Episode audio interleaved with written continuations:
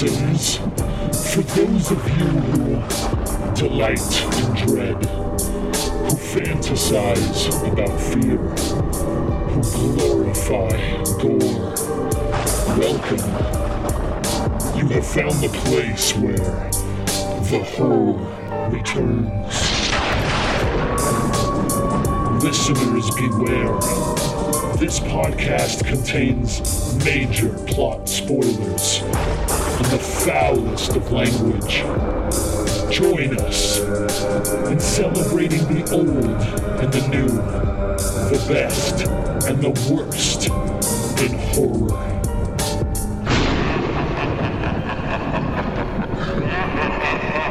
For all of you who delight in dread, fantasize about fear, and glorify gore, welcome home. This is the podcast that proves the horror never ends. Each episode, we seek out and review a brand new disaster. Mo- what? What did I just say, Brian? Disaster movie. Yep, disaster. Oh man, this show's going to be a fucking disaster, isn't it?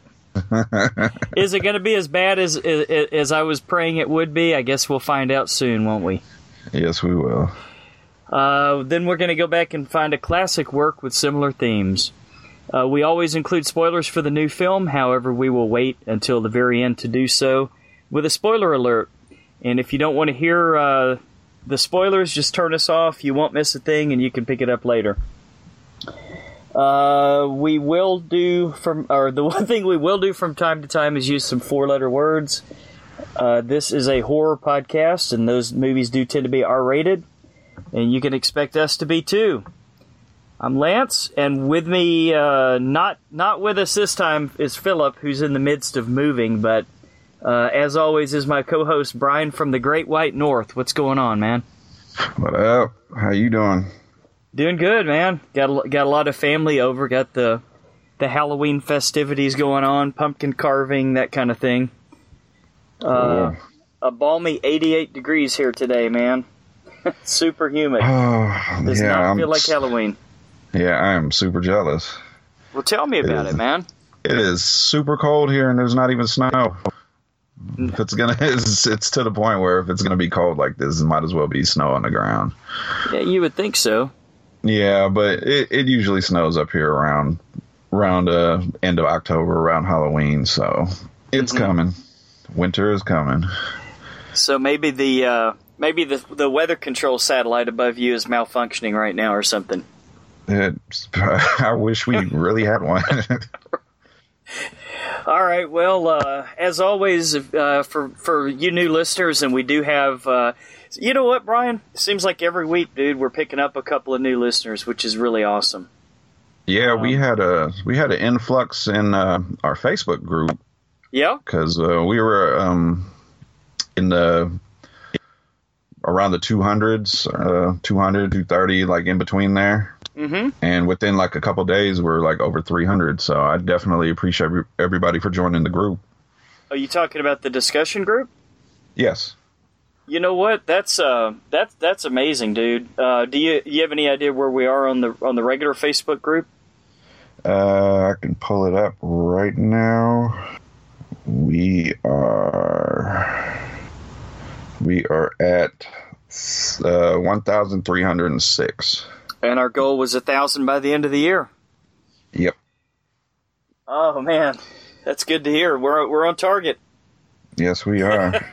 All right, man. Well, uh, when we get to feedback, I think we'll have a lot of feedback tonight. But we'll have uh, the regular. But we've also got a really, we got a really cool and well thought out letter from Denny over at the uh, After Midnight uh, podcast. And with Phil not being here tonight, how do you want to break it down, man? Do you want to cover the gen- the general feedback, or you want to cover uh, Denny's letter? I can do the general.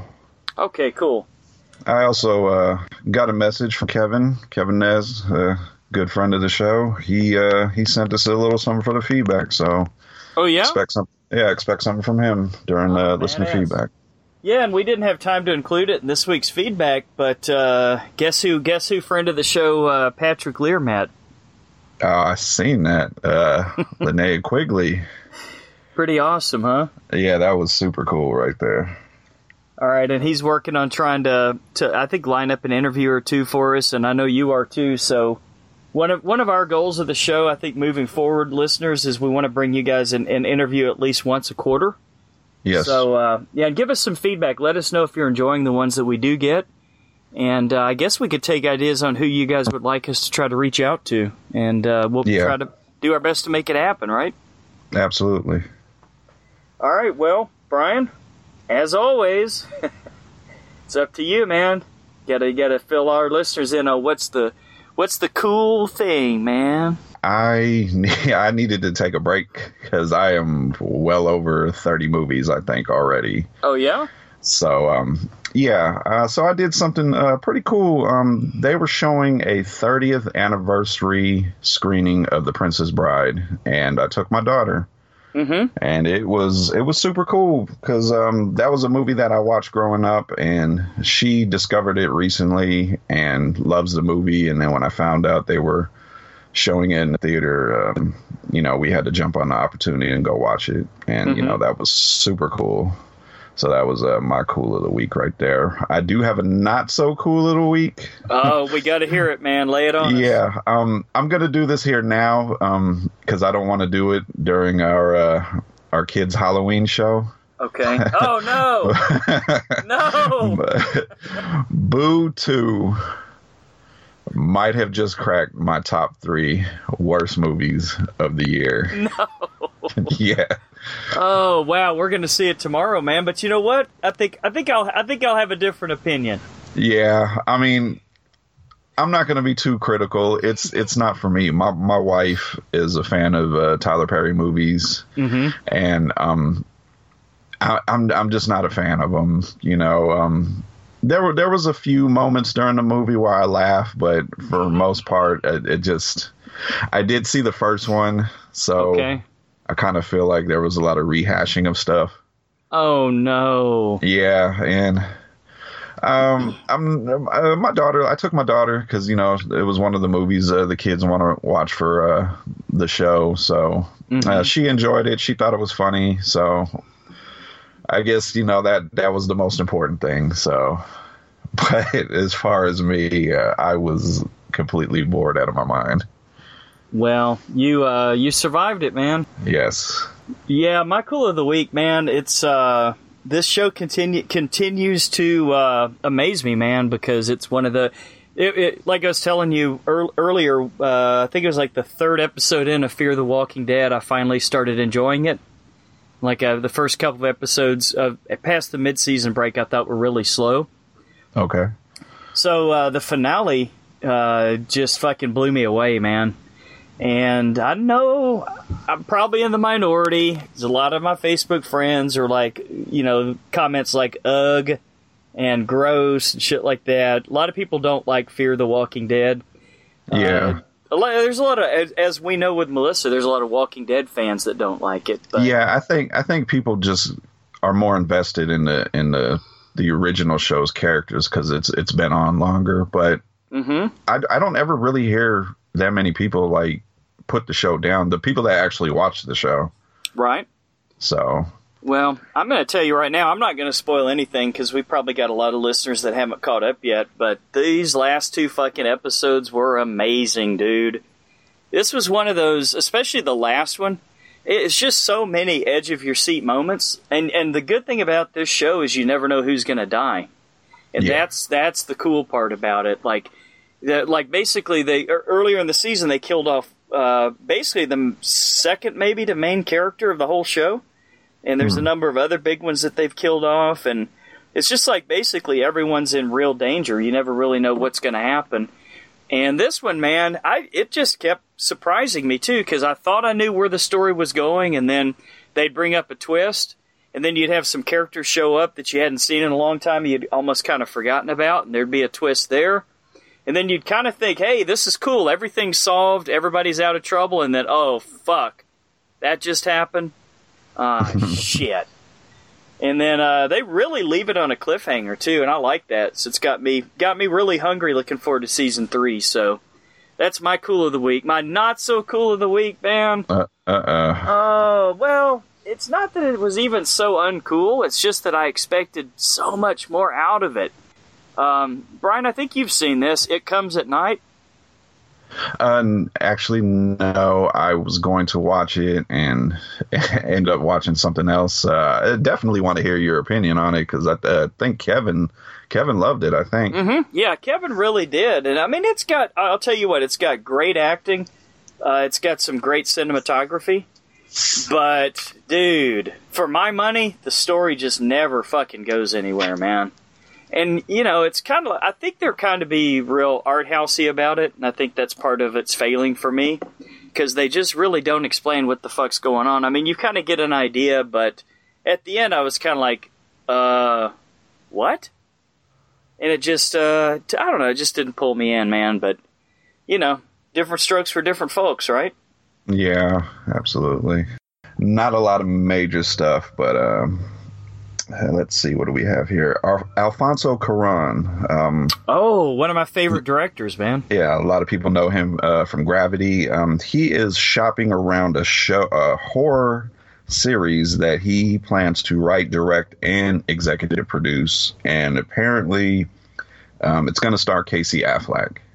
Oh, okay, so, I'm um, interested, man. Yeah, um, not a uh, not a lot about the plot has been released, other than he's going to be basically handling all the the main duties of making the show, and mm-hmm. there is not a set um, place that the show is going to be on. But I heard it's probably going to be most likely one of the pay cable channels. Okay. So um, yeah, um, we're gonna. Uh, I'm interested too because Alfonso Cuarón and Casey Affleck doing a horror series. Mm-hmm. So um, I'm gonna definitely uh, keep everybody informed when I'll be getting more uh, information on that. Well, you know what? I hope it. I hope it does better than his last TV show that he tried to show run. It's called Believe. Did you ever watch any of that? No, I, I didn't check that one out. Yeah, it's kind of about uh, mutant kids, sort of, almost like uh, an X Men type. Uh, okay, yeah, I I did actually. Um, I heard someone talking about it because um, mm-hmm. I was listening uh, to the League of Geeks podcast, and um, sure. they were talking about the new uh, X Men show, The Gifted. How one right. of one of the one of the hosts on there basically said where Gifted is um, uh, winning at is where um, Believe failed at, I guess. Okay. So I, I don't know. I never I never seen Believe, but I, have heard a couple people uh, that watched it really didn't like it. I enjoyed it, man. I thought it was really cool when uh, what's his uh, Rami Malek is that the guy that plays Mr. Robot? Yes. Yeah, he showed up in one episode, and there were there were, it was a really good supporting cast, and the main little girl was uh, you you you really got on her side. She's a really okay. good little actress, so I enjoyed it, man, but unfortunately it was a flop. I think it lasted like maybe 13 episodes or something. Hmm. Let's see. Uh, Naomi Watts is going to star in a new movie called The Wolf Hour, and it's going to be set during the summer of Sam. Okay. So, um, yeah, I mean, I'm not. I'm. Uh, she's she's a great actress. I'm just. I'm not really a big fan of hers, and right. I've um didn't they do a Summer of Sam movie with? Uh, I think it had um, John Leguizamo. I think it was a Spike Lee movie. Yeah, I can't think of what it's called, but I do. I do remember hearing about that. Um, yeah, so was it maybe even called Summer of Sam or something like? It that? might. It might have been. right. Spike Lee for me is hit or miss. It's like half of his films I love, and half of his films I just I just can't get into.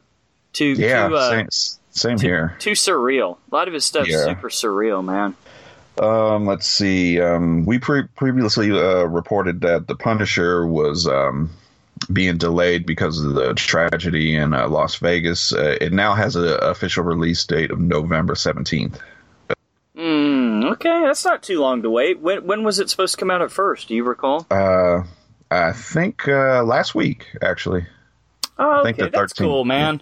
Yeah, yeah, give us a chance to catch up on some some Halloween horror, right? Yeah, and if anybody's interested, um, they did um, put out a new trailer for The Punisher, and that that is on our Facebook page. So uh, I'll go check that out, man. I hadn't, hadn't even seen that yet. Yeah. Uh, let's see. Sticking with Marvel, um, last week we reviewed the new trailer for New Mutants, and a little bit more news came out about that. They actually plan to do a horror trilogy in the mutant universe. Mm-hmm. And they said that each movie is going to be a different subgenre of horror. So I'm assuming this, the first one, is going to be more of a haunted house type vibe. 'Cause that- Haunted that's house. vibe- yeah, because they, they they they had that comment in the trailer. This isn't a this isn't a hospital. It's a haunted house. Oh Jesus Christ, man, dude, this is sounding cheesier and cheesier to me, man. I'm sorry. I know you guys are excited about it, but god damn, dude. Uh, direct directed by the Fault in Our Stars guy, right? Yep, the guy that's All uh, right. Well, what was he you doing the stand next after this? Yeah, fuck. Ah, ah. oh man, Uh, Josh Boone, prove me wrong, please, please prove me wrong. I I'm I think he can do it. I just I just have this feeling. I'm not. I can't base it off the Fault in Our Stars because I I didn't like that movie, but I I have a feeling because everything I'm reading, he's a big X Men fan. He has a large X Men collection. Okay. so he he is familiar with the characters and i like like i said last week i i like where fox is doing right now as far as these spin-off movies not the main x-men series but deadpool mm-hmm. logan and what i've seen in this trailer i like what they're doing so far and i hope what they're doing with all these movies i hope we get better x-men movies because we are getting uh what is it x-men dark phoenix uh next year so Well, We've already done it. They Yeah. fucking they did that in what X Men two or three, right? I believe the third one. And the, the only thing that's got me worried is I love um I can't remember the actress's name um that plays uh, Sansa Stark. Uh, Maisie Williams. No, that's uh, Arya. Oh, Sansa. Oh, Sophie so Sophie Turner. Ah, Sophie Turner. yes, yes, the older. I love her as Sansa, but as Right. Jean Grey, uh, she's not she's not hitting those marks maybe for me. maybe not so much, huh? Yeah. Eh, so um, know. Yeah, so I mean, we'll see. We'll see when it comes to the New Mutants. Right now, they're they're. I'm on their side right now with the new stuff they've been doing. Mm-hmm.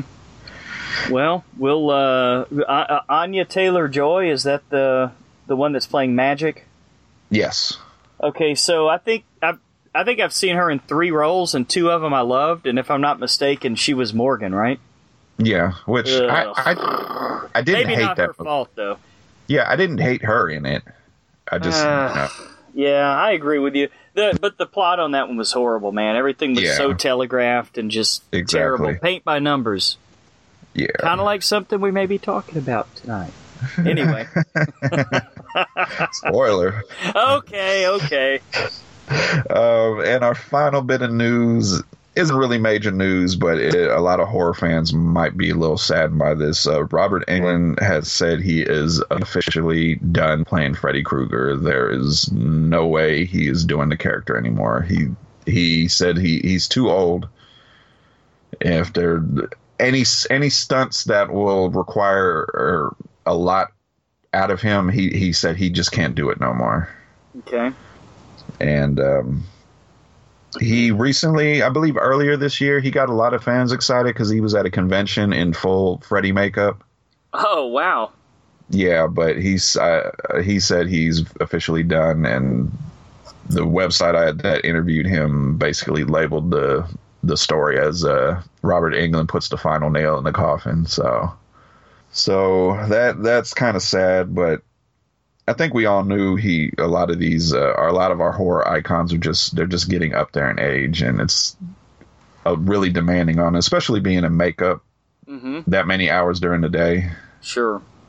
hopefully they can find someone that could at least not live up completely to Robert Englund, but you know at least satisfy people. Because uh, Jackie Earle Haley definitely didn't do it. Well, you you want me to tell you the rumor I heard? Yeah, Kevin Bacon. Kevin Bacon. Kevin Bacon. I, you know what? I like that. Do you? Six degrees Yeah, of I Kevin think- Bacon. I think he can pull it off, but does he really want to do it right? Because I know he's he's I really don't know. He's really full on board. Like he's doing the Tremors show. Like he's the one that's bringing it, bringing us a Tremors TV show. So Yeah, he's got. So, that, he's, and- also, he's got. He's also got that TV show. I love Dick. oh yeah, yeah. And you know, as far as horror, you know, I don't, what did he pop up in? The Darkness. Ugh. So is he is he committed to doing you know being because uh, if if let's say they sign him to do Freddy Krueger, Right. it's probably going to be a multi-picture deal. Is I he really so, committed yeah. to doing? Is he really committed to doing it, or is he Mm-hmm. just taking paychecks right now? Well, you know what? He's no spring chicken, dude. This guy's. I'm old as fuck, and this dude's ten years older than I am. So, you know, I mean, fuck. How long is he going to be able to jump around in the makeup and shit? You know, I wouldn't even be surprised if he's. uh I, I, I doubt Englund's that much older than him, man. Yeah, let me. Matter of fact, let me look that up. But um, maybe that should be a Facebook post Hmm. uh, in the Facebook group. Who Yeah. would people want uh, as? Uh, who would their dream casting be as uh, Freddy Krueger? Oh man, I've got an idea. Now hear me out. Okay. Think Valerian and the City of a Thousand Planets, man. Think perfect channeling of Keanu Reeves. Keanu Reeves. Oh my gosh. I don't know. No, I don't fucking Dane know. DeHaan, man. Oh, Dane DeHaan? Dane DeHaan is Freddy. Come on. Dane DeHaan is Freddy. Oh, I, I can't see it. All right, I'm officially fucking with you, man. Uh, Robert Englund is 70. Oh no shit! Yes. Wow. Okay, I stand corrected. I, I didn't think he was that much over sixty. Uh, totally wrong, man. All right. So if any any listeners in there, you know, email us, you know, post something in the Facebook group, Hmm. you know, who who is your choice Right? to replace Robert Englund? Well, technically to replace Jackie Earle Haley because that was the last Oh, one. I'm but- trying not to count that one, but uh, whatever. so- All right, man. And as far as news, uh, that is it. Yeah, all the Yep. news that's fit to print, huh? Yep. So, Brian, you ready to take that little uh, trip down to the trailer park then? Let's do it. Uh, Brian, what's the first new trailer we're going to talk about this week? We are going to talk about the end of the fucking world. I like the name, but is this a horror movie? Um, it is a series that was previously released in the UK and is coming to Netflix, and it stars Jessica Barden and Alex Lawther. Ugh, It will be an eight episode series. When I seen the trailer, I thought it was going to be something else, and this just Mm-hmm. didn't really. It looked more of a dark comedy. Uh, yeah, I would agree wholeheartedly. It definitely didn't look like a, uh any horror movie I've I've known of. Yeah, so I mean, it's coming on Netflix. It's going to be only eight episodes, so I'll probably Okay. check out the first couple episodes. But based off of this trailer, it's it's not a definite like I'm going to watch it as soon as it comes on Netflix at twelve oh one. Right. So, Hmm. and uh, from what I understand, it's I don't even think it's coming to Netflix until early 2018. So, Got a little got a little ways to wait, huh? yeah. Yeah. Well, okay. Well, I was watching. I guess I thought it was a movie, but it's uh, you're saying it's a TV series, huh? Yeah. So that's uh, all right. We'll give it. Might give it a try. Maybe I'll let you watch it first. Okay. All right, and now we are going to move on to our next trailer, which is called Bitch. Starring uh, Jason Ritter, Caroline Aaron, Eric Eldestein, and Kingston Foster. And um, this one is not really too much horror, even though I've seen Right. it pop up on a lot of horror websites. So I don't know if there's something that they're not showing us in the trailer because I know this uh, this made the uh, festival rounds. Okay. Okay. So this is a movie. This one's not a not a series then. No, this is a movie. Okay. Cool. Um. You know what? If nothing else, it looked interesting as shit. Yeah, because I want to know why is she a dog all of a sudden. That, that that just really intrigued me, and she doesn't seem to be the Right. nicest of dogs either. Yeah. Seemed to be a little bit of a bitch of a dog, huh? Yeah, and is that um Jason Ritter is that um what's his Mhm. name son? Yeah, John Ritter's son. Yeah, okay, because he he looks like him. He does, doesn't he? He's looking more, like, Yeah. more and more like him all the time. It seems like. Yeah, um, this is directed by Marianna Palka. Okay. Don't don't recognize anything she's directed, but I know she was an actress on that show uh, Glow on Netflix. She was one of the Ah, female wrestlers. Okay, so cool.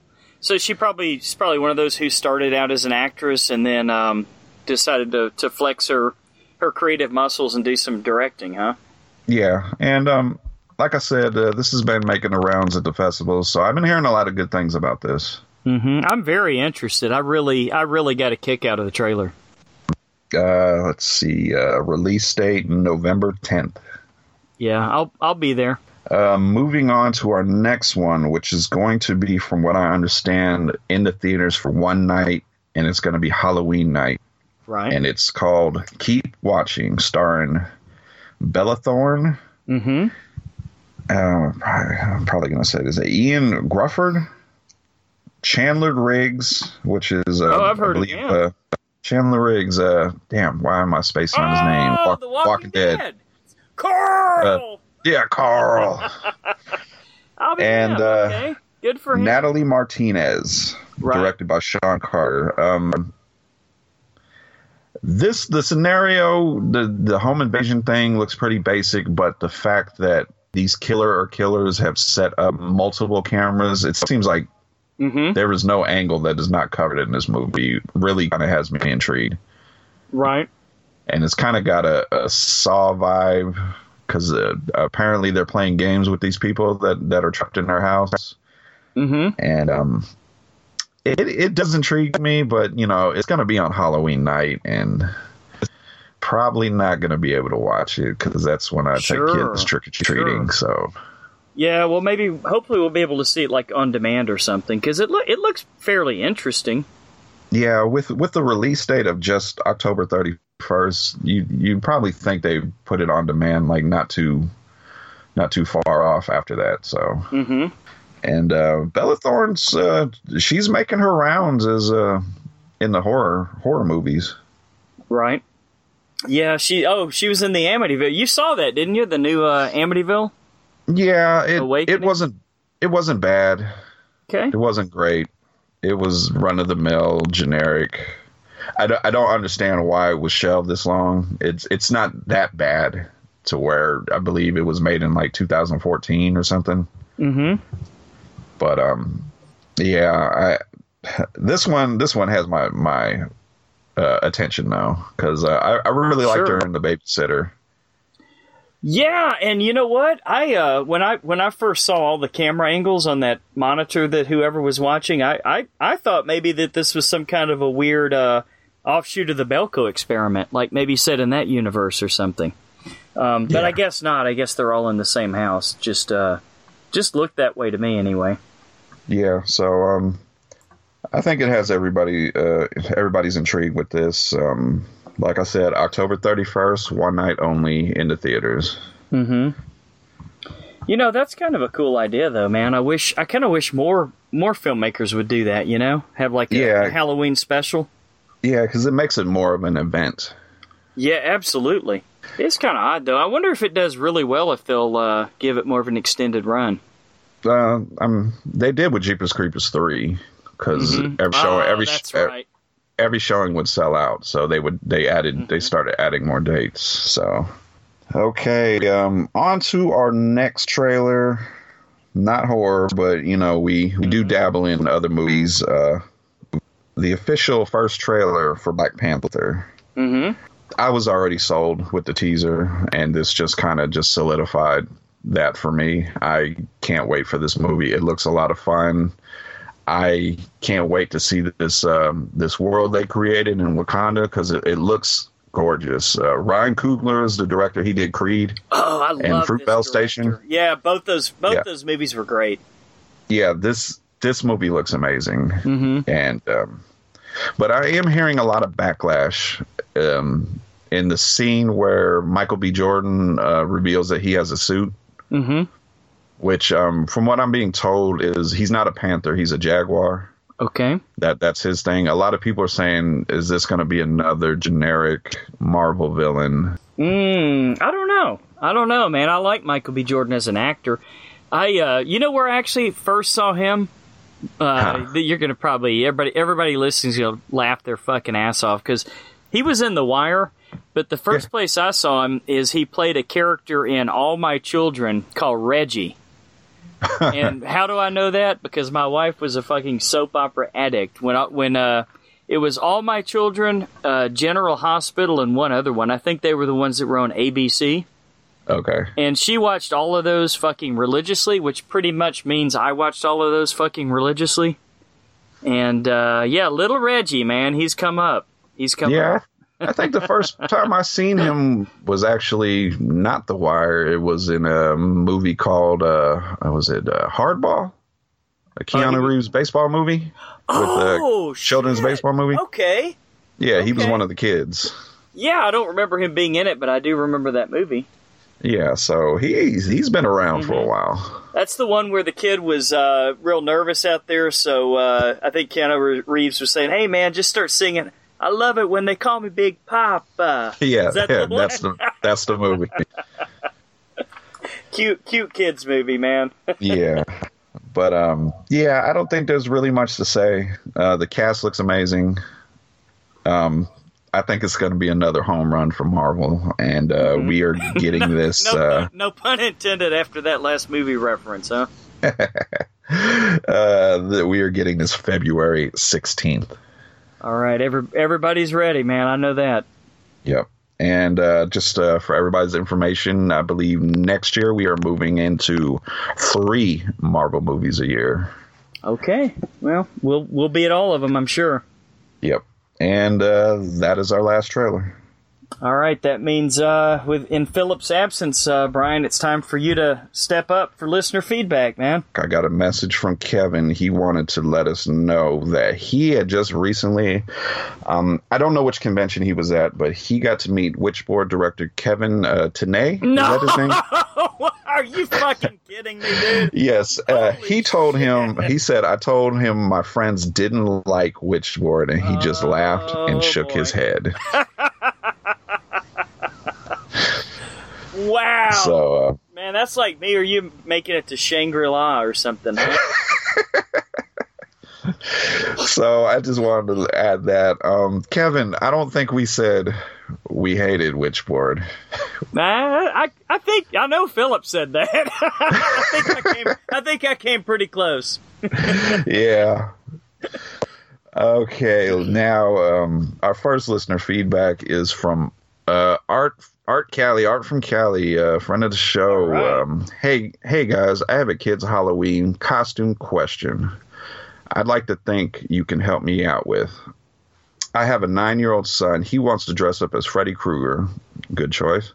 Even though he's never seen a single Nightmare on Elm Street movie. Last year he dressed up as Jason, also without watching a single Friday the 13th movie. All right, hey, I think we just found our replacement for Englund.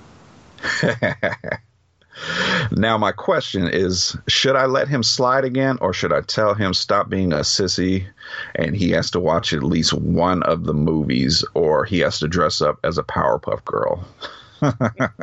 That's a little harsh now, Art. Um uh, let's see. Also, with the also, which Nightmare on Elm Street is best for a nine-year-old boy? Um, Eric Bilenock said Freddy's Dead: The Final Nightmare. Other than the pedophile undertones, okay.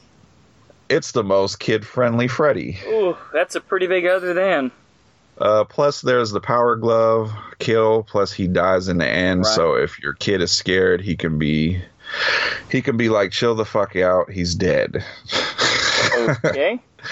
Uh, Josh Youngblood, personally, I liked New Nightmare. I think that would be a good one because um, if he gets freaked out by Freddy, you could remind him that the neighborhood, the neighbor guy in the movie, just plays the Freddy character. Okay. Uh, also, I like the Powerpuff uh, Girl idea too. no, don't make son Oh, do stop it. Powerpuff. Jesus Um, Christ, Josh. I I was gonna um, Freddy's Dead was gonna be my choice. okay. But then I was reminded that there is a little bit of a pedophile vibe in there. Okay. So I, I mean, I don't know. I don't know. Uh, see, my youngest, um, she's seen a couple of Freddy movies, but I kind of my main thing with my seven year old is um, I don't mind the language. It's uh, if there's like a lot of sexual stuff, Mm-hmm. that kind of uh, deters me from you know showing her. So um, I guess you know you just gotta you just gotta pick, and if whatever you don't uh, want your kid to see, you might just have to keep your finger on that fast forward button. Sorry, everybody, lost my place. Uh, Pedro Nunez says parts three and four have cartoony gore. I think Mm-hmm. they are, but you have to talk about you have to talk about it with him afterwards about how this shit is fiction. Right. Agreed. Uh, part one, no, that one is legit scary and way darker. Yeah. Uh, is, is three the Dream Warriors? Yes, which uh, Okay. three is my favorite. Yeah, that would be my pick for sure.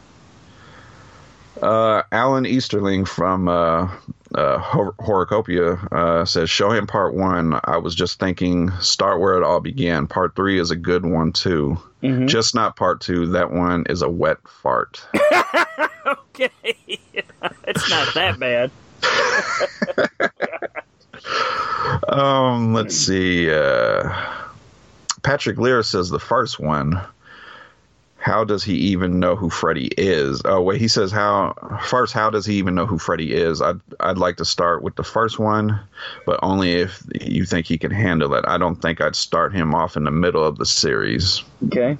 Yeah, that's a good idea. Reasonable. I wasn't much older than that when I started watching horror movies. I don't think a lot of us were much older than that.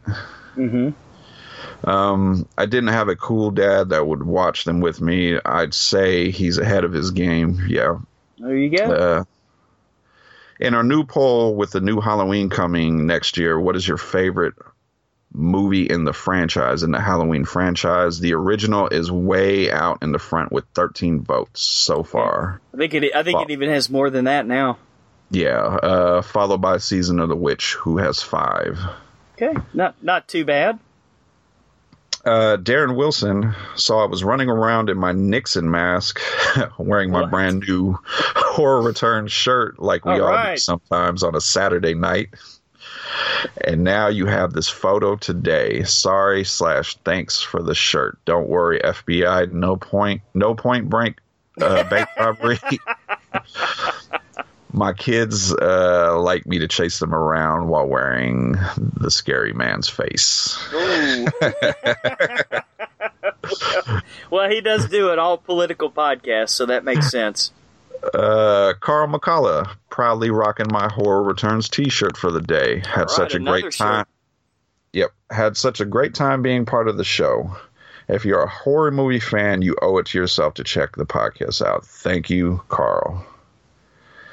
Uh, let's see. Uh, and just want to say, you guys look awesome in your T-shirts. Uh, Lars from Denmark. Happy Friday the Thirteenth you got um what are you going guys going to watch i'm watching the comedy bad exorcist it is silly and stupid and i like it have a All right. scary There fun you go. have scary fun um and uh, I believe you had a special uh, listener feedback, Lance. You wanted yeah, to we got a there? letter actually, and also we did get kind of like a last minute uh, message from Denny. Speaking of Denny Lewis from the After Midnight podcast, Okay. uh, one of one of one of our favorite podcasts to listen to as well.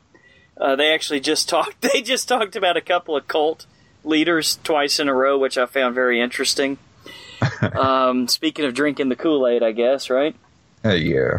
Um, but yeah, he uh, he got his shirt too, man, which for Canada was pretty amazing. So, Lars, yours is on the way, and um, you know what? I I promised Marcy one a long time ago until I saw how much it cost to send him to Australia. But fuck it, man. She's she's such a fan. We got to get her one. Yeah. Uh, and then anybody else, just uh, if you're listening, you're kind of new. All we need, to guys, to get a T-shirt out for you, and we print them about once a quarter, so it's gonna be a few months before we get more out. But uh, hey, just leave us an iTunes review. Preferably Yeah. five stars, and you will get a shirt. Yeah, and I also found out. Um, please give us uh, iTunes reviews because that that boosts us up in the rankings. It's it's not about downloads; it's about um, Mm-hmm. iTunes reviews. So, um, if anybody can do that, that will greatly help our show out, getting our getting our name out there. All right, cool. And if you don't use Apple products, go uh, bother a family member who does. All right, so we got this uh, really cool letter from Denny, and uh, Denny, and also Jay, and and I think maybe Kevin, if we're lucky, are going to be. Uh, we're gonna. I think we're gonna have to break this into a two-part Star Wars spectacular in December. Yeah, It's kind of looking like we're going to have so much talk, and we want to cover the chapters four, five, and six. Are you cool with that? no, I'm totally down with it. Uh, my son has not seen a single. Actually, um, change that. He's only seen episode seven. Okay. So we are going to run through the entire catalog, even the prequels. I am too, man. I am too. All right, so here's Denny's uh, email, and it's titled "My Last Jedi Thoughts," or "My Last Jedi Thoughts," I guess you should say, not my final thoughts of the Jedi's, because I'm sure I'm sure he'll have plenty more. Yeah, there's a lot coming.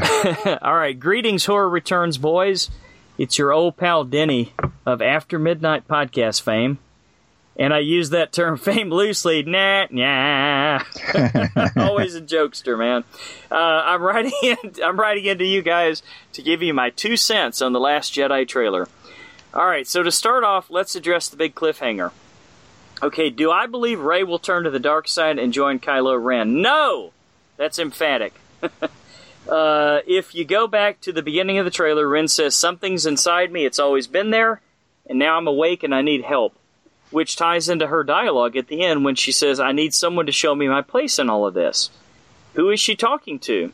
I believe she is talking to Luke Skywalker, who at this point will finally decide to train her, and I would agree with Denny wholeheartedly. Brian, what about you? yeah, that sounds um, really plausible right there. Yeah, I think there's a lot of misdirection in that, uh, the way they filmed that um, Yeah. that trailer. All right, so then that begs the question. Next, next uh, paragraph here. Then who is Kylo Ren giving his hand to? Well, we see that Kylo is now conflicted in killing his mother, so I believe he will save his Leia to tease his redemption, but his true redemption will come when he sacrifices himself to save someone else. And we know there is conflict within Kylo in the novelization, which is canon, which I'm sure Denny's read seven or eight times. uh, when he, when he kills Han, because Snoke promised him his powers would grow when he killed his father, but instead, uh, Kylo actually got weaker after he murdered Han. Uh, hence, why he was beaten at the end of The Force Awakens. Uh, so, who is Snoke talking about to open up in the trailer? Snoke wants Rey, uh, because Rey can be lured to the dark side due to her mysterious past. Kylo is now conflicted, and Snoke knows he can possibly uh, he can he can be possibly brought back into the light and wants his new sexy apprentice, and then a little wink uh, sign there from Denny. I also I also have a wacky theory for this movie, and, and Brian, this is really wacky, and he's lost me on this one. So we'll we'll see what you think. Okay. All right, the scene we see with Rey and Luke in the cave uh, with water will mimic the Luke Vader scene on Dagobah from Empire. Rey will feel compelled to go in because she feels something dark inside. Just like Yoda, Luke will tell her to go in and not to take her weapon because the only thing that's in there will be what she'll take with her.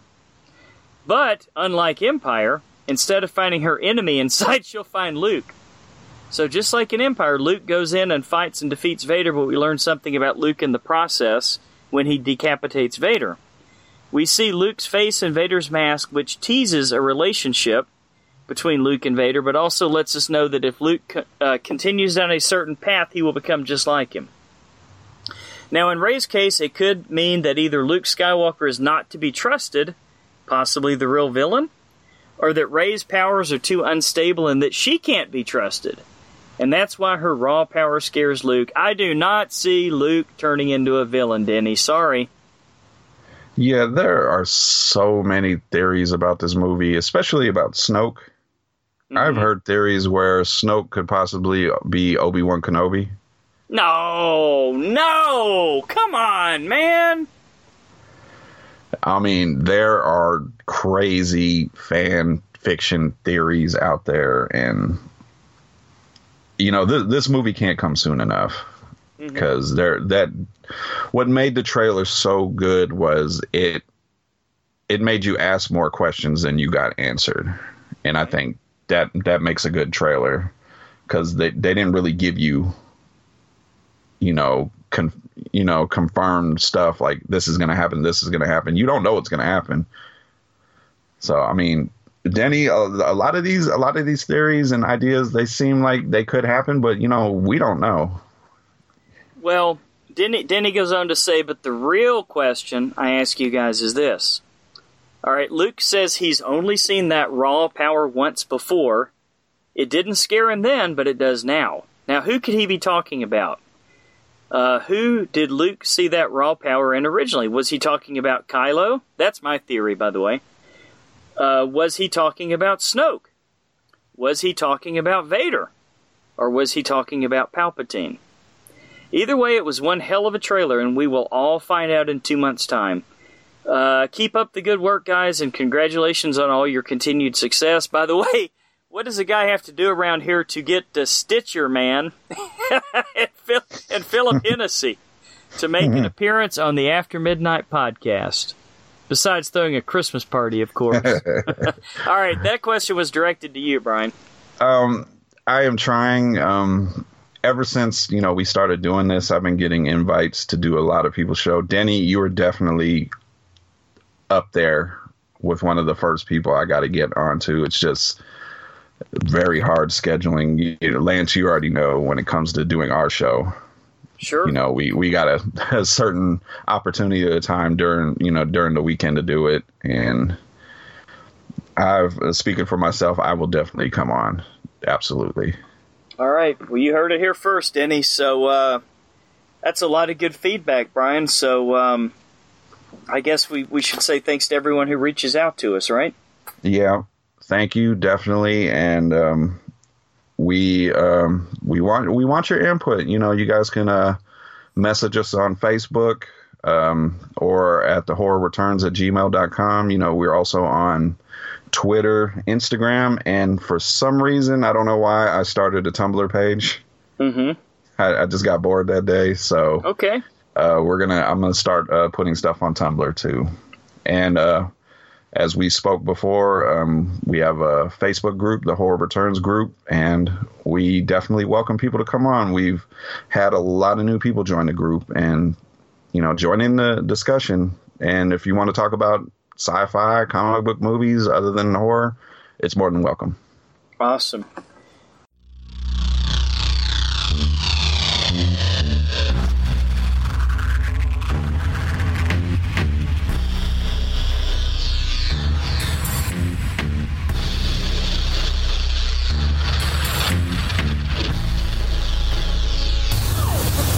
Welcome to the Zach Baxter channel. I'm Zach Baxter. We are the Knights of the Drunk Watch, and we are coming to you. We just watched episode seven of American Horror Story. Uh, Laura Menston died No, for Valerie, Solanas. The whole episode Sorry. was about a feminist. Valerie, okay. Valerie Bertinelli bought. Oh my, sir. Valerie Solanas died for your sins, scumbag. Scumbag. Apparently, I missed the meeting. You did. I'm not part of the scum meeting, and we are here. We're going to introduce introduce ourselves, starting over here. I'm Kate. Crystal. Andrew. Audie. And I'm Zach. And, Hey, Zach- don't forget about me. I'm Mark. and this is the Knight's King. Make a test. Um, we are, you're not watching Cirque du Soleil. Please don't adjust your screen. Sorry for Uh, the podcast people. He's in full. He's in full. He's in full Night's yes. King makeup right yes. now. it's close to Halloween, as I'm sure you're quite aware of. okay, Uh, but okay, so, here we go. let's Here we go. This is us. Yes. Oh, la- yeah. Oh, Andrew. Did Andrew. Oh, we're doing that. Yeah. We're super Okay. professional. We're in the today. Of the Drunk Watch. And, And now our talk talk begins. begins. I got the word. Okay, We've been so I want to start with Beverly is kind of wandering around for the first like part of the episode. She runs into Bebe, who we find out her name later, and then she goes over to see Kai. Bebe Zahara. And Yeah, Bebe. Bebe. Babbitt. Bebe Babbitt. Sir, just stop naming names because you're not. Gonna Yeah, you're. I like that so- she's serving stop him all night. Um, so she goes to Kai's house, and Kai's house is full of blue shirted white guys. Fight Club. We do not talk about Fight Club. And they're all just did. kind of like not looking at her, but fighting each other. And some of them walk by with guns. And Harrison and Chaz Bono are there. There was a cute one at the front They're door. super cute. I mean, some of them are pretty cute. No, the first one was. they were very attractive neo Nazis. But yeah, Some of them were they good people. All neo Nazis? They look like they were all white dudes, That's true. Well, but Wearing that- blue. angry white dudes. I mean, not that all angry white blue dudes are collar, neo the Nazis. blue denim collar, which for me, I was immediately went to 1984, but But some of them were very good people, though. I don't know Okay, that. I can't attest to What? that. drink. And also, let's continue the conversation. I need more Um, so I guess the thing is, Kai is essentially having wanting asking Beverly to take a back seat. yes. Yeah. Um, because Take a break. Was You he know, take telling a her? Yeah, They pretty much forcefully removed Yeah, her. I think Yeah, he was they, telling like, her. physically yeah, he was removed telling her Harrison, the muscle. Yeah, needs for now. stick.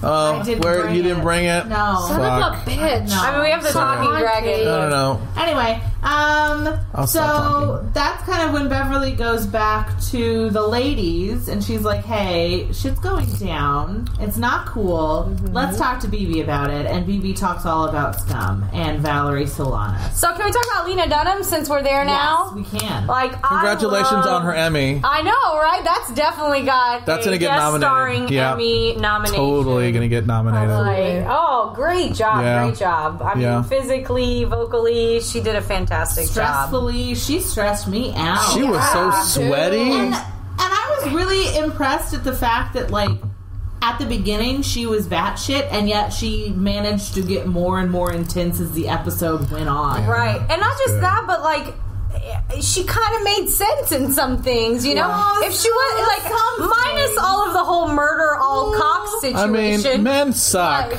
And men, women fine. on Cox, like she wanted. Right. yeah, that's. But certain things about part. the patriarchy, especially in the time when she was living, Yeah. was Yeah, She she, was- had she had Hey, good. what episode number was Seven. Seven. Uh, She had a good base, but then she was just like, and let's go way too far. With Yeah, it. she did. I agree with But that. much like everybody else on this show, though, because like they all have like these normalized ideologies that they take to complete extremes. Ivy, Allie, Yeah. Winter, Kai, they are all Oh, going fuck to the Allie. I mean, extremes. I- Ivy. Fuck her.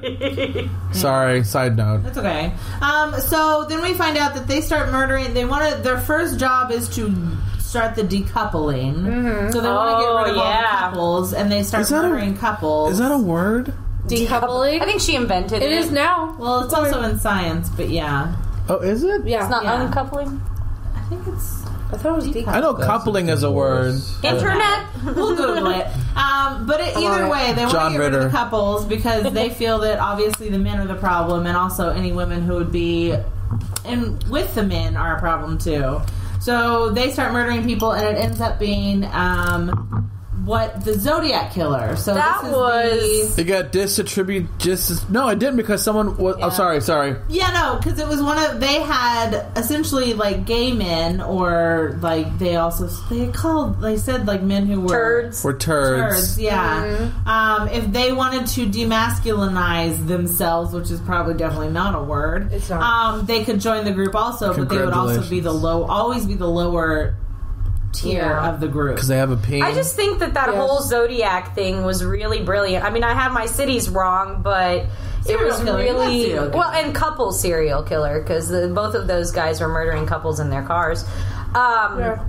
I think that was really interesting. That was a fun little thrilling thing I that know. you know, like Ryan Murphy just kind of threw together, and what how mo- how real it was, obviously, you know. right. But it was just fun. It was well, a and, fun and little- until this day, we don't know who the real Zodiac No, no, is. we don't. no, we Yeah. don't. We all assume it's Ted Cruz, but Yes. drink. we have, we have no concrete evidence. yeah. We're all If you want to, It's fake news. if you want us to investigate that, go give us a dollar on Patreon. We'll get right on it. all right. Um, and so then once she's done explaining all of like, you know, this whole thing happened and it did get kind of out of hand and we lost it and whatever, but obviously this is happening again with the blue shirts and Kai pushing you out. Yep. So maybe we need to take over again. So we have a girl, a lady, a lady meeting. A lady alliance. And Ivy and Winter Fuck and Ivy. Beverly. I just, Um, and they all, I don't know, why do you think they decided to, Harrison was the one? Because he was gay. I fed fed it to him.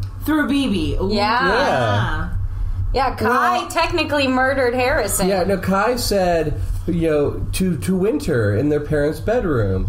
What should we call it? Fit, fear is whatever. And they said, oh, what about you know, blah blah blah lead, blah. women lead. I didn't Yeah. like it either. That was Harrison's idea anyway. Ah, Well, and yeah. also he was the gay one, and they probably felt betrayed because, like, like Beverly said, he should know how it feels to be marginalized and outcast. Right. And you're, Yes. But then that, like, you're But turning they, they against said us. they, they they had all, all of that came from Kai basically feeding Winter Right. the the clue The the, the, cue Yeah. that Harrison had to be their first victim. because then when they when they because they lured him into the butcher shop Mm. and then tied him down and they were trying to get information from him Yes. um And who lured him there again?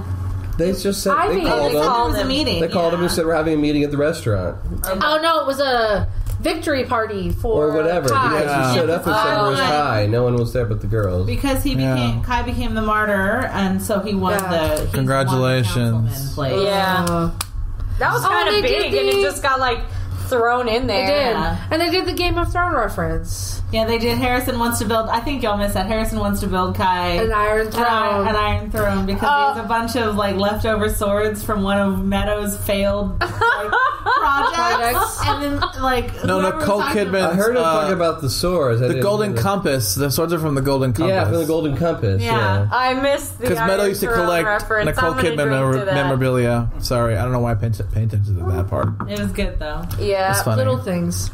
Um, but yeah, so then they try and get information out of him, and, and he is still Harrison to the end was sticking to the party line of Meadows' death counted more than anything in her life did. right. Well, the- and in some ways, he may have been right, but that was his He also fault. he never also. said enough to really Sensitive. to show if he knew what Meadow was doing or not. Right. Yeah. Sure. Well, I think that it's in Kai's interest if he's such a good manipulator to keep everybody in the dark. Like, why tell each other? That's Right. how a, a cult operates. Right. A cult leader operates is by Need to sowing like distrust between his followers so that they don't Kind of group like together our and current stand. administration. We all have to drink because of that. Can I just eat a chip instead? Anyway, um, and so then what happened after that? Um, Well, we learned the Credits. ending of yeah. of So at the end, Valerie. they they do that, and that was um, a hell of a speech for Lena Dunham. Oh, It really so was. they- it was so good. So they murder Harrison, they dismember him, and they put them in the same position that they had put um, Mar- uh, Bruce in. Yeah. When they dismembered him in the 60s or Well, I the mean, 70s. I mean, do we we don't. Yeah, she said She in a specific yeah, she said- Configuration. configuration. Yeah. I mean, we don't know if it was specifically that, but I mean, But I don't know why The it thing that I wouldn't be. focused more on is that it was in a scummy leg. Yeah. Yes, and it was covered in scum, and so we. Well, I think see she said that specifically, like to Kai. target you know? Kai, 'cause And it she was in he retaliation for the wanted. death. May have been in retaliation of the death of Meadow. Meadow. No. Yeah. Um, so we see Kai watching, um, and he basically said that he literally said they're at their best when they're angry. Like that was his exact words, and he was talking to V. He's just such an incredible manipulator. Like he's just always Very much so. steps So ahead of I guess them. the things that we can talk about are how much I love of- Frances Conroy. We, Oh, yeah. Okay, so how much we love Frances oh, Conroy. she was great, and, and I'm glad that she's still alive at the end of this episode, and it wasn't just a one-off. Yes. Oh, yes. so good. Um, Well, it could have been. She, she could not, you know. No way, she's gonna stay around for this whole scum manipulation Yeah. situation. Yeah, I would. And then also, how much of her telling of scum do we think is real? Real. Well, I can tell you what's real in reality, which is that sh- the Valerie Solanas wrote the Scum Manifesto Yeah. and tried to start her own group of crazy, you know, feminists. Feminists. Was and she men did murdering wind up, feminists? Huh? Was it like men murdering feminists? Was that the whole? Yeah, that was Yeah. like that's what the Scum Manifesto is about. Is like kill all men. Um, and she did try to get Yeah, Andy yeah. Warhol to turn it into a film, and she did spend time after shooting Andy Warhol in a like nutty house. yeah. uh, and she did die of schizophrenia. So those things are real. Okay. I'm. I mean, I guess. I think what's like I want to talk about I also think it could be interesting if it was Bebe's whole conflagration of the Zodiac killer exists, and I could utilize these murders to make the scum movement more important and more accurate for my purposes. Yeah. You know? As opposed to like I have You mean kind of like Ryan Murphy did? Yeah, exactly, exactly. Like if she was doing that, that would be awesome. I don't know. Here's the I thing, agree. from what I'm understanding of Kai, like, I think Kai is the ultimate white men first guy. Yes, absolutely. Like, that's what so? makes him tick. Yeah. He is a white man, and I think a lot of that has to do with who he was before the whole cult thing started. Because there's like a page that he was reading on Reddit before his parents killed themselves and all that, and it's like a white yeah. male, like a well-known Yeah. pro-white male uh, website. And so what he's doing is he's you know dealing with all this stuff, build we are the wall and all that, and then he's also breaking down women like the alliance that's Mm-hmm. being brought together by women with these examples Yeah. these he's using these women to tear down yet another alliance so that in the end white men are on top I guess one of my questions is why is Bebe on his side? side. Yeah, that'd be one of my questions Well, too. I, we're assuming that Bebe is who she says she is. okay. She Right. could just be She could a be paid somebody actor or just another coo- a crazy But if, person. no, if she was, I think that the the option is either she is who she says she is, and she has some backwards. She's gone turned. maybe she's an completely aunt side. or something or or she is Grandma? like, another relative, like Yeah. in the same line as Doctor what's his Vincent? face, um, where she is related and she's kind of into the cause, but not super. i mean into it, but she age wise i could only imagine grandma Yeah, or aunt. I mean, older aunt, I guess. my vote's for grandma considering the death of the parents i feel like it would be more dramatic Yeah. That's in. true. Yeah. But still, I just don't understand where. Where I guess we can start with if she is who she says she is. Why would Why she help be doing Kai? this? Yeah, that raises more questions than it being just being a, another addition to. Well, I'm guessing that we're going to get a lot of information next episode because it's going to to be about winter, right? That's Yeah. what. That's what it Yeah. sounds like. So, Well, they uh, showed Ally nice, confronting Marcus. Dr. Vincent, so Yes, I did see that. Yeah, so we might see how much he actually knows, or you know, you know, did he And just, I'm- fe- you know, how he fed his information was it purposeful or Yeah, they stole his uh, files they or something. stole it? Yeah. Apparently, Ally is putting things together outside the episode. Yeah. yeah, which is good. And also, we haven't yet, and I said this last time, we haven't yet seen the relationship between Dr. Vincent and Winter. We've seen their relationships to Kai. Yeah. But we But haven't not seen those two. them. Well, we know together they're yet. brother and sister, right? Right, Right, but we've we never haven't seen them actually interact Together. Mm, maybe, Maybe they're the same person. I was gonna just saying. Oh my say God. that. I think you guys Oh my god! You You said that last Oh my time. God. the worst. What if Bebe and Kai are the Stop. same person? He's just wearing a wig. Stop. Guys, Jesus. that would explain the whole Stop right show. now. Stop. Stop. Okay, so No. we And in are Ryan out Murphy of time. form, that would Um, we the have whole questions. What are our Let's take a questions? couple questions. Okay, we so have Icy four- says, why is Kai Wait. trying to get the ladies against him and wanting them to try to murder him? No, I think that he's trying to break down the unity of women and he's using these women to make an example.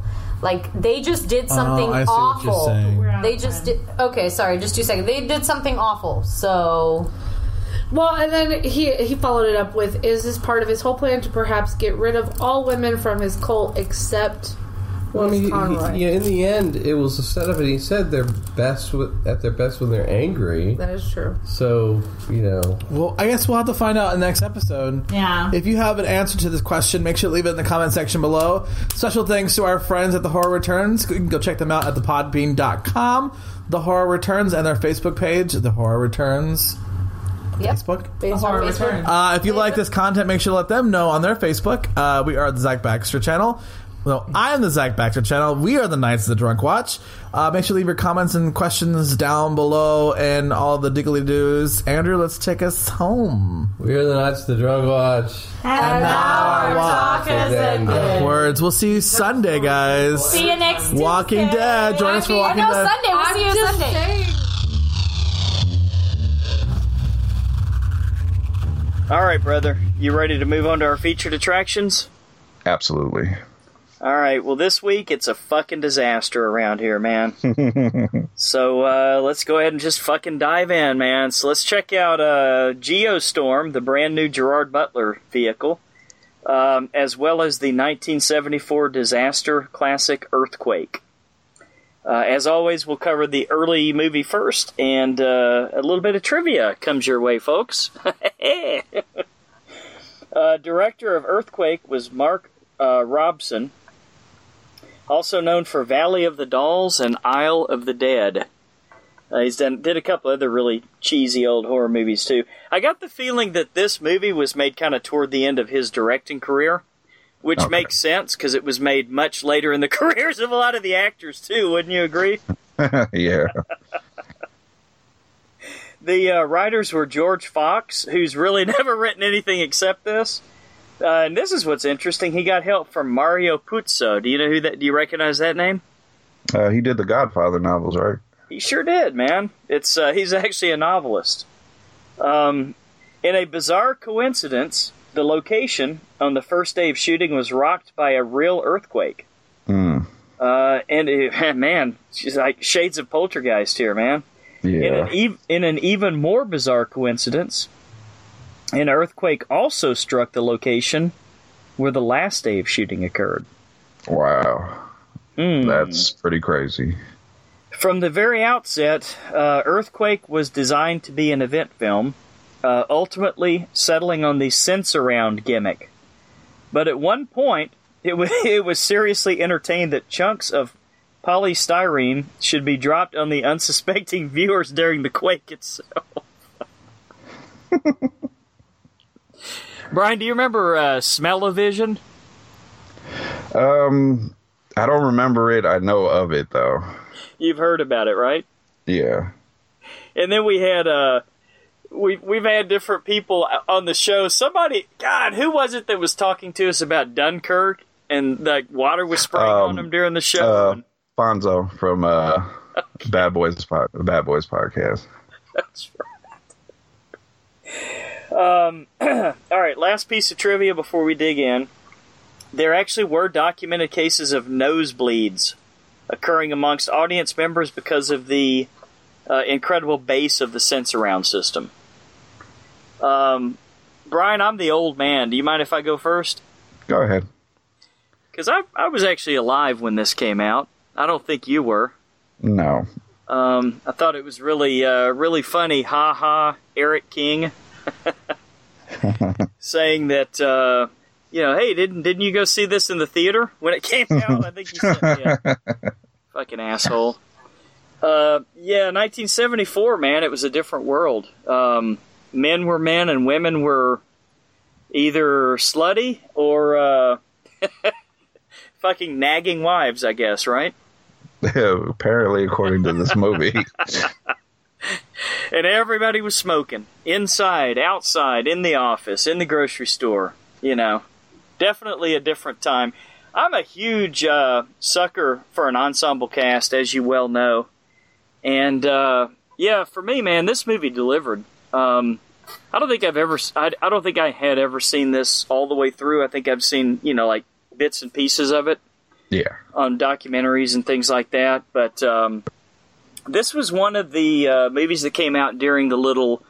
There, there was kind of like a little period there because that's when the first uh, airport movie came out. I think was right before this one, and then I think there was an Airport seventy five that came out a year later. And uh, there was, you know, like the Towering Inferno, and just just a whole bunch of um, disaster movies. All kind of came out in the mid '70s. I don't know why, but it just kind of took the public by storm for some reason. But uh, man, I, this was a this was a very fun movie, and the beauty of it is you did not even have to have a brain to enjoy it. And I love the way that they went around from character to character. I mean, yes, obviously Charlton Heston was the main guy. There was no doubting that. He was the absolute alpha male of the of the movie.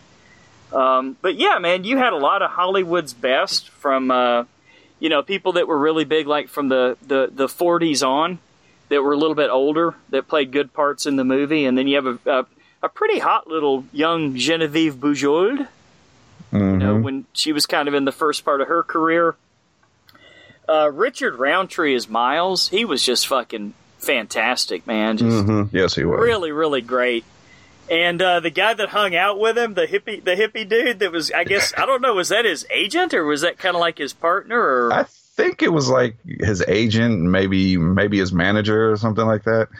okay, um, Brian, you ever heard of an old TV show called Dallas that was big in the like the late seventies, early eighties? Yes. So you're you know who Victoria Principal is? Um, not too familiar from Dallas, but um, I have seen this movie before, so um, Okay. I've seen I've seen her in a couple things. Uh, she she was hot in this movie. Dude, you're big on understatement. My God, dude. Wow. And she had a better afro than a lot of black women I've seen. I mean, she had it going on, man. Yeah, that that the one scene in the bar, I wanted a Miles T-shirt too. Oh, jeez, man. She had me sold, dude. Speaking of the bar, what'd you think about Walter Matthau? Oh, in his in his pimp suit.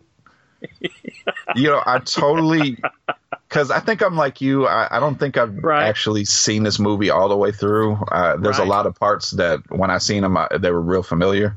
I totally don't remember he was in this movie at all, Really? And he was completely drunk off his mind this entire movie. Uh, do you get the feeling that maybe he really was drinking when he was filming this? I there's there's movies where I always feel like Walter Matthau's drinking. Mm-hmm. Uh, let's not forget Bad News Bears. I, I Oh, felt I felt like he was drunk during that whole movie for real. Mm-hmm. But um, yeah, I did not. I rewatching this. I'm just like, oh, it's Walter Matthau, and he's got a pimp hat and everything. What was your What was your favorite part of this movie? Um, I did like the build up because um, I think that was maybe my uh, problem the first time I watched this. I felt it was a little too slow, but as I said Okay. before, I'm starting to appreciate the build up more in movies now. Sure. And I, I just like the how you said that the, they bounce to each character, Mm-hmm. And um, this might not really have. It's probably a um, a scenario in a movie that probably didn't need to be there, but I'm kind of glad to see the one character get what he got coming. Uh, Jody, Was The that that- the uh, the Weekend Warrior guy? yes, That dude, what a what a fucking sleaze bag, man. yeah, because tell us tell us all about his story arc, man, from beginning to last. So yeah, because he's he's a he works in the grocery store. Um, that's where he knows the character played by uh, Rosa, played by Victoria Principal. Um, And then um, he gets called into um, into duty when um, earthquake hits, right. and all of a sudden he switches into this big asshole that is just you know he's abusing his power.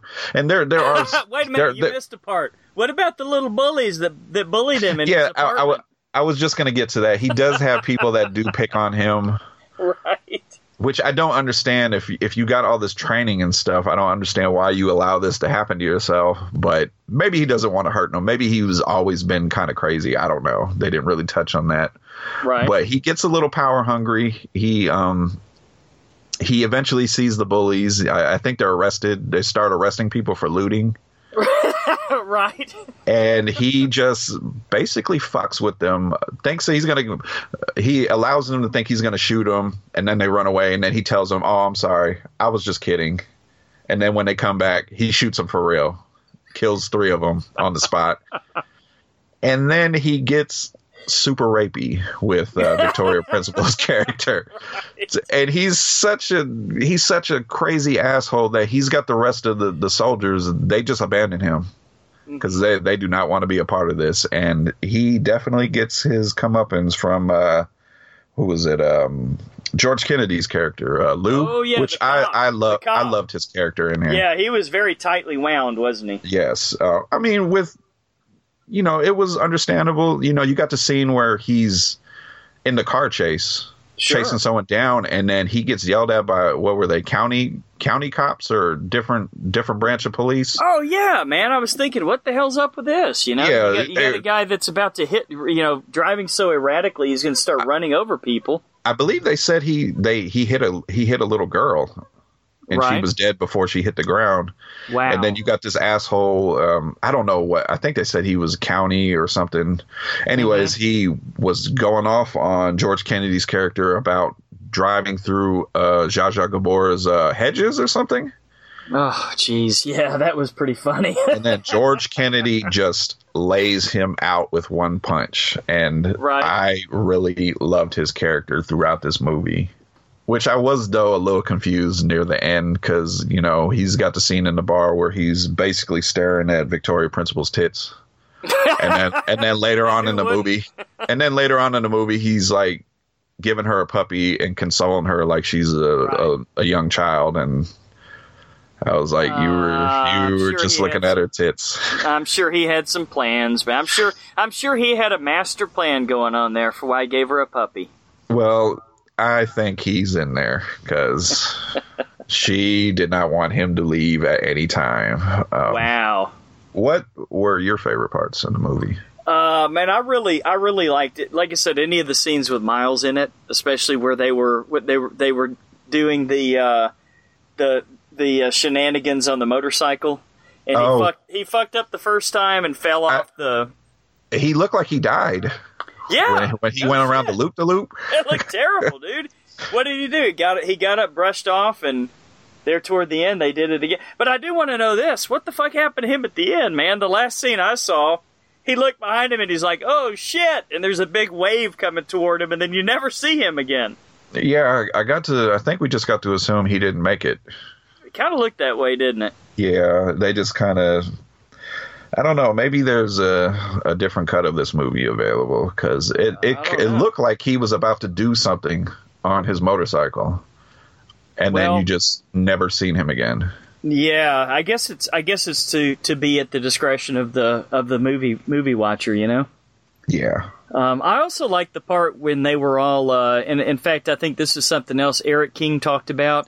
He said, uh, uh, "Yeah, let's make a safety bunker on the bottom of a crumbling um, parking garage and Oh, put all three- the people in there." He's like, "Seems legit, yeah. th- uh, I believe three stories down. right?" But yeah, I mean, obviously, who wouldn't like the part where uh, Heston went in there and, and, and played the hero and saved everybody? He he was like the, the, the real hero, and then and then the other people he got to help him were kind of like reluctant heroes, you know? Yeah, because um, I don't think George Kennedy ever said he was going to help. He just was like, "That guy's coming with me" when they were going to crawl through the tunnel. Sure, sure. and but you you know in them situations you need someone to like kind of like take the lead and this is what we're gonna do. Hmm but um yeah i d- uh, did not remember the ending either. As far as charleston heston and uh ava gardner who played his wife who was a bitch. She was a nagging bitch throughout this entire movie. Even she even faked an overdose earlier on in the movie. Right. And but I did not remember that ending that they both yeah, they both that died. Was, that was something else, man. And they made it quite clear, you know? Yeah. I mean, there was no question. Unlike unlike Miles with those two, there was no question about it, you know? Yeah. So what did, what did, let me ask you this, man. What did you think about the uh, the spe- the special effects and for 1974? Now, bear in mind when this movie was made. For Uh, for for when it was made and for what they was able to do, um, I really enjoyed them. I You thought know, so there too, there man. there was some scenes like uh, the one that made me laugh was the elevator scene Sure. because when it landed, it Oh, had yeah, the like that- the cartoon the cartoon blood that splattered a lot across the screen. right, that was bad. But you know what was cool about that elevator scene? You've got this fucking asshole, fat cat, probably like the CEO or CFO of the company. oh yeah, And he's grabbing women and pulling, pushing them aside so he can get into the elevator. yeah. And then as soon as he did that, dude, I knew what was going to happen, didn't you? Yeah, there there was quite a bit of uh, throwing women out the way in this movie. Yeah. So uh, yeah, it was pretty crazy. And it rarely ended well for the thrower, did it? No, it did not. Well, I'll tell you what, man. After the end of that movie, uh, Los Angeles has some serious rebuilding to do, huh? Absolutely, and uh, this this movie kind of you know, a lot of people where I live, uh, they they kind of they're scared of earthquakes because you know we we had a really big one like I believe ten years before this movie was made. Mm-hmm. It was a, uh, I believe it was. Uh, I wrote it down here. Uh, a nine point two earthquake. Yeah, and a lot of people feel like we're we're probably due for a big one here. hmm So you know that that's really scary to think about. Yeah, another reason for you to move down to Texas, man. Yep. I oh my gosh, I, I can't wait to get out of here. But yeah, the the special effects in this movie were, like I said, for what they had to work with, were to me believable, and uh, a lot of the, a lot of the scenes were were really shot good, especially the whole um, building scene because uh, that was pretty crazy too. The people that were trying to get down the stairs and Oh yeah, for the, sure, the peop- man. The, the the couple people that didn't know the floor was gone just basically walked off the building and fell. Mm-hmm. That was pretty crazy. Yeah, that was it was pretty cool, man. I thought it was very well done for a for a '74 movie. You know, I mean, you can you can tell where all the money went. Um, I'm not sure what it was like to you know to see it in the theater with the with the sound system and everything, but I'm sure it was pretty cool. You know. Yeah, the uh, the actor that play I can't think of his character. He he played uh, Charleston Heston's father-in-law.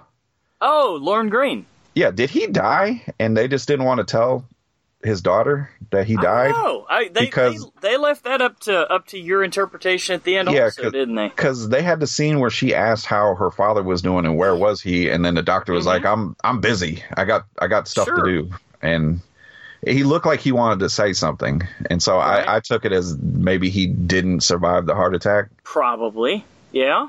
Yeah. Now that you mention it, dude, that's that's probably the case, man. Okay. What did you? Th- let me ask you this: What did you think about the scenes at the uh, the institute where they were tracking the the uh, hurricane, or not the hurricane? They were tracking the earthquake. Oh, with the with the one guy that didn't want to tell anybody. Yeah. That guy is an asshole. I thought that was that was really that made me angry almost Mm-hmm. that this guy finds out that a, a major earthquake's about to hit and this Mm-hmm. guy does not want to warn nobody. And it, it, it the scene was played so good that it, if it, it you know it got me angry. That's that's why I know the scene was played really good. Because um, they always have that guy that's always like reluctant to release information or do something about something. Absolutely. and th- those guys really like piss me off Yeah, and plus he probably, you know, he, he was probably thinking that if they did it, people would panic and stuff like that. Well, I mean, fuck, dude, when it happens, they're going to be panicking anyway, you know? exactly Um, all right, man. I think we covered we've covered everything about it, right?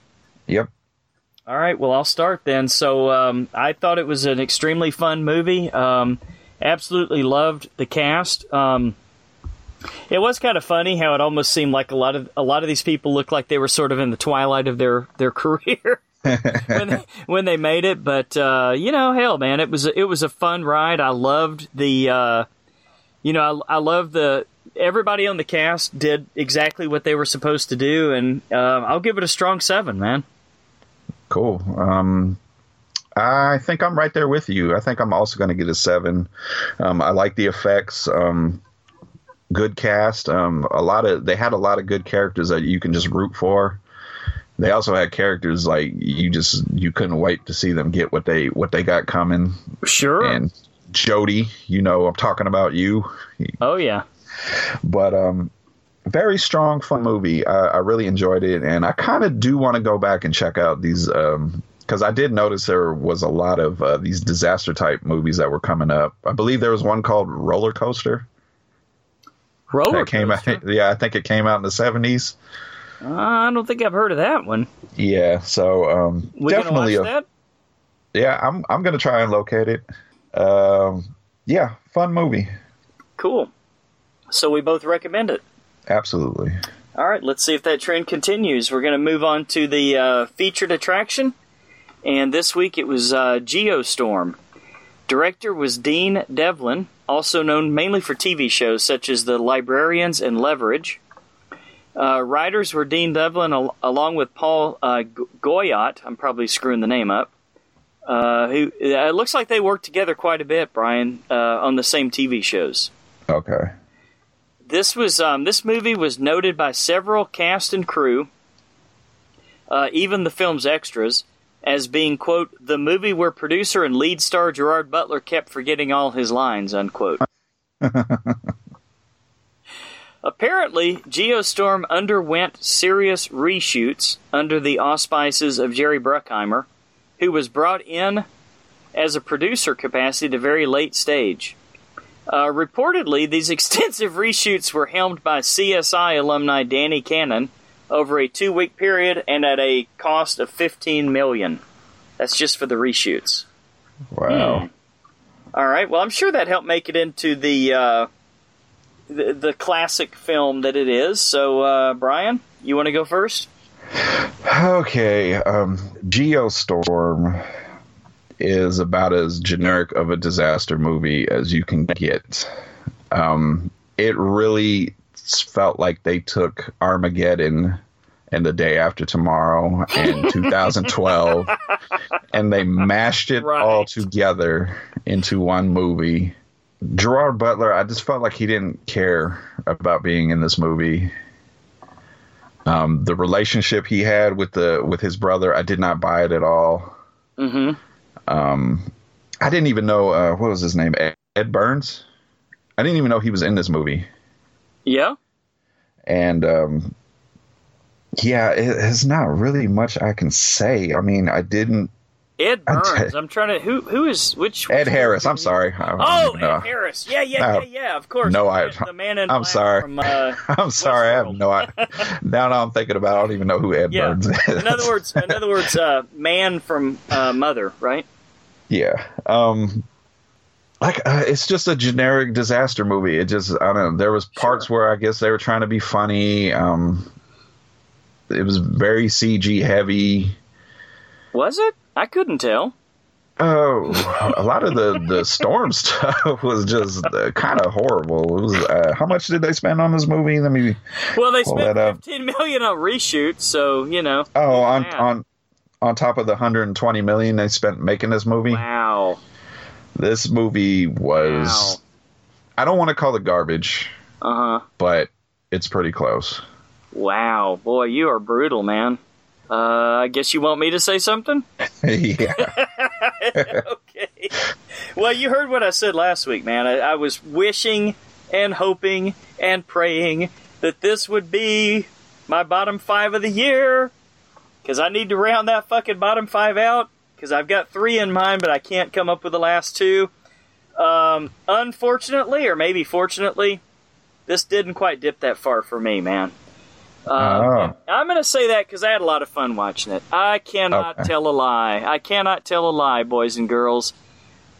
This fucking sorry ass piece of shit, stupid fucking horrible plot holes everywhere. Absolutely one of the worst scripts ever. A stupid little thing that he does to send a code to his brother that we'll talk about in spoilers that makes zero sense how he possibly could have set that up. But I had fun. I can't deny that I had fun watching the movie. And that's what's killing me, man. I wanted to hate this so goddamn much. I'm so disappointed, man. God damn it. I cannot say this was a bottom five just because I really enjoyed. Special effects, as horrible as they were, were a lot of fun to watch. And I got to tell you, the little funny stuff they did, where this one particular, they would follow. I don't know if you noticed this, Brian, and I won't spoil anything here, but there's scenes where they would show all these people dying massively, like they'd show hundreds of people killed in one instant, but they would mm-hmm. follow one person running along or moving along. And Yeah. then kind of like Shades of 2012 there with some of the car chases and stuff like that. And mm-hmm. you would follow this one character, and sure enough, they made it. it was just so fucking corny, man.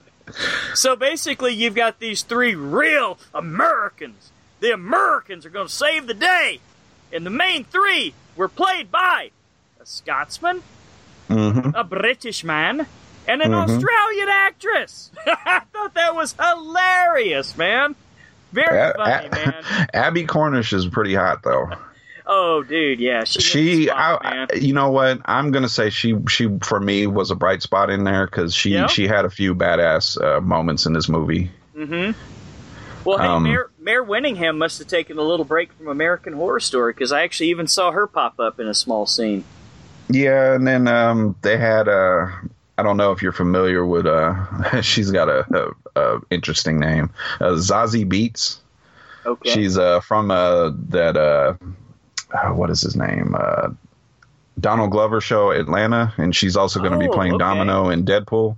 She was. Uh, Oh, she's a cutie. she pie, was the the. Yeah, she was the hacker, I guess, computer yes, I liked her character, man. I re- Yes. that I will say, I liked her character a lot.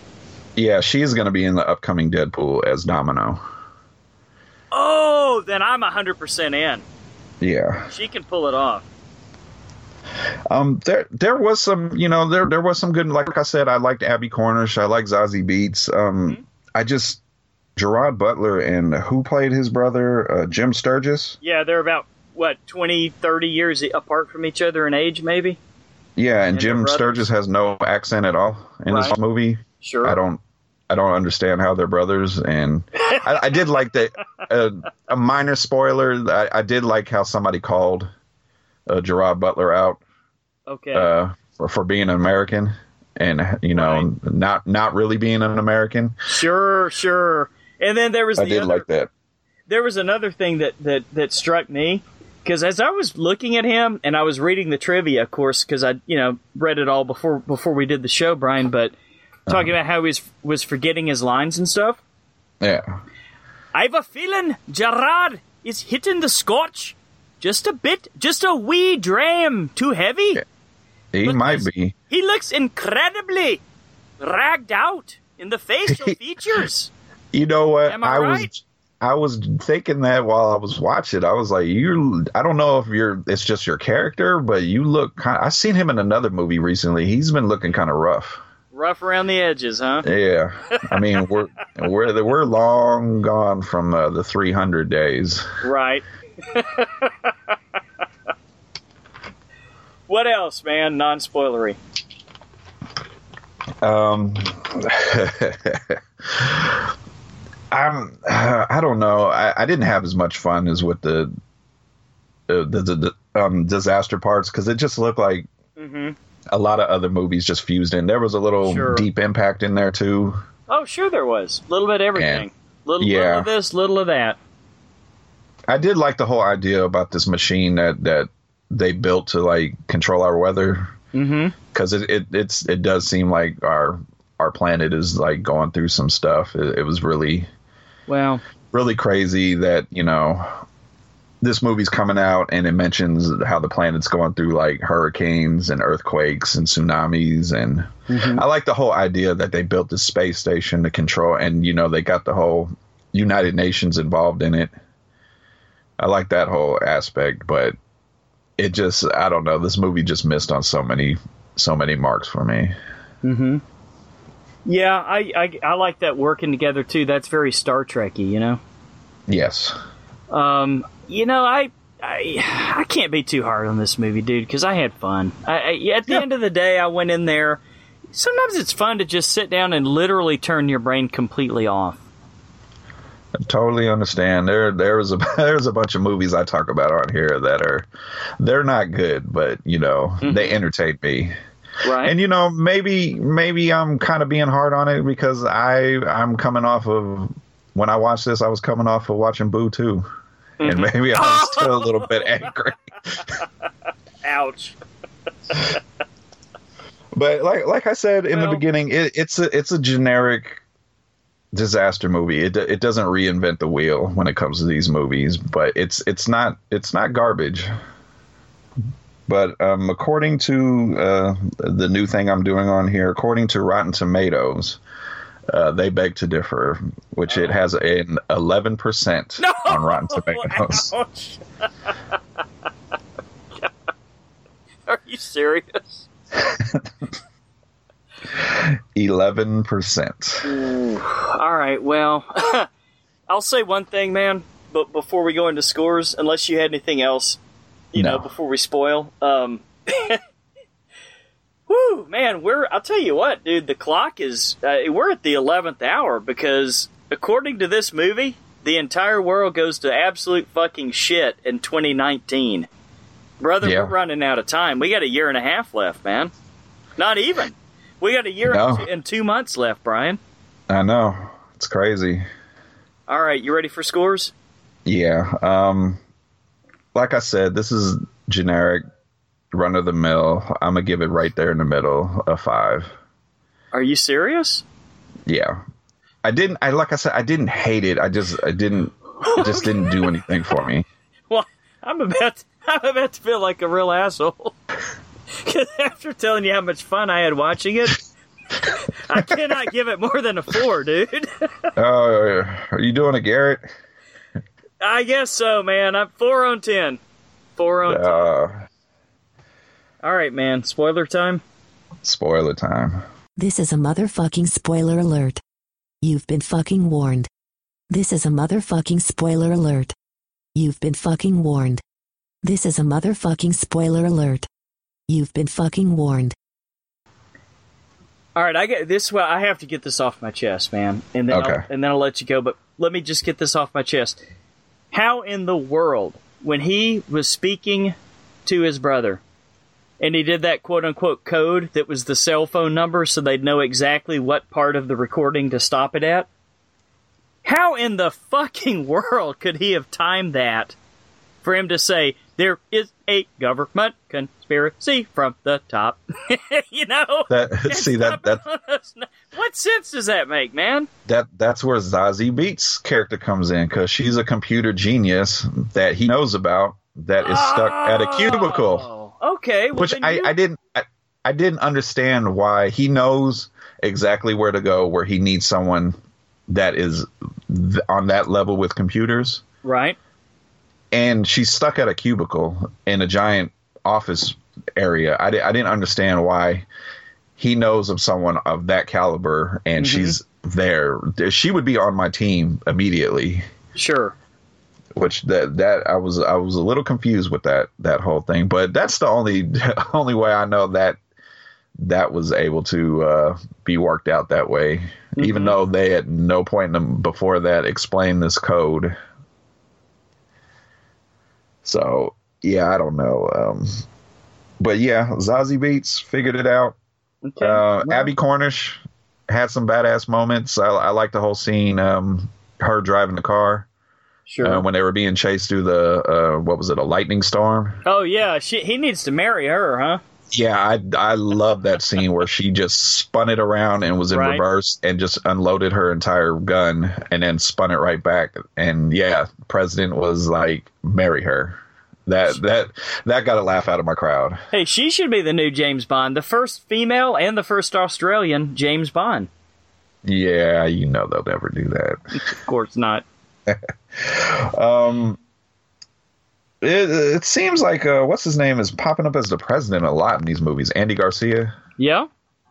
Yeah, because he was president, and uh, I know he was president in the new Ghostbusters, and he was a president Okay. in something else too. So I don't know if okay. that's just his thing now, where he's the president. Sure. Maybe maybe they're making it kind of a Hollywood in joke now, huh? Yeah, but that that part of the movie I did not like because there's no way Yeah. I thought he was basically the villain of the movie. Sure. You you knew it was Ed Harris.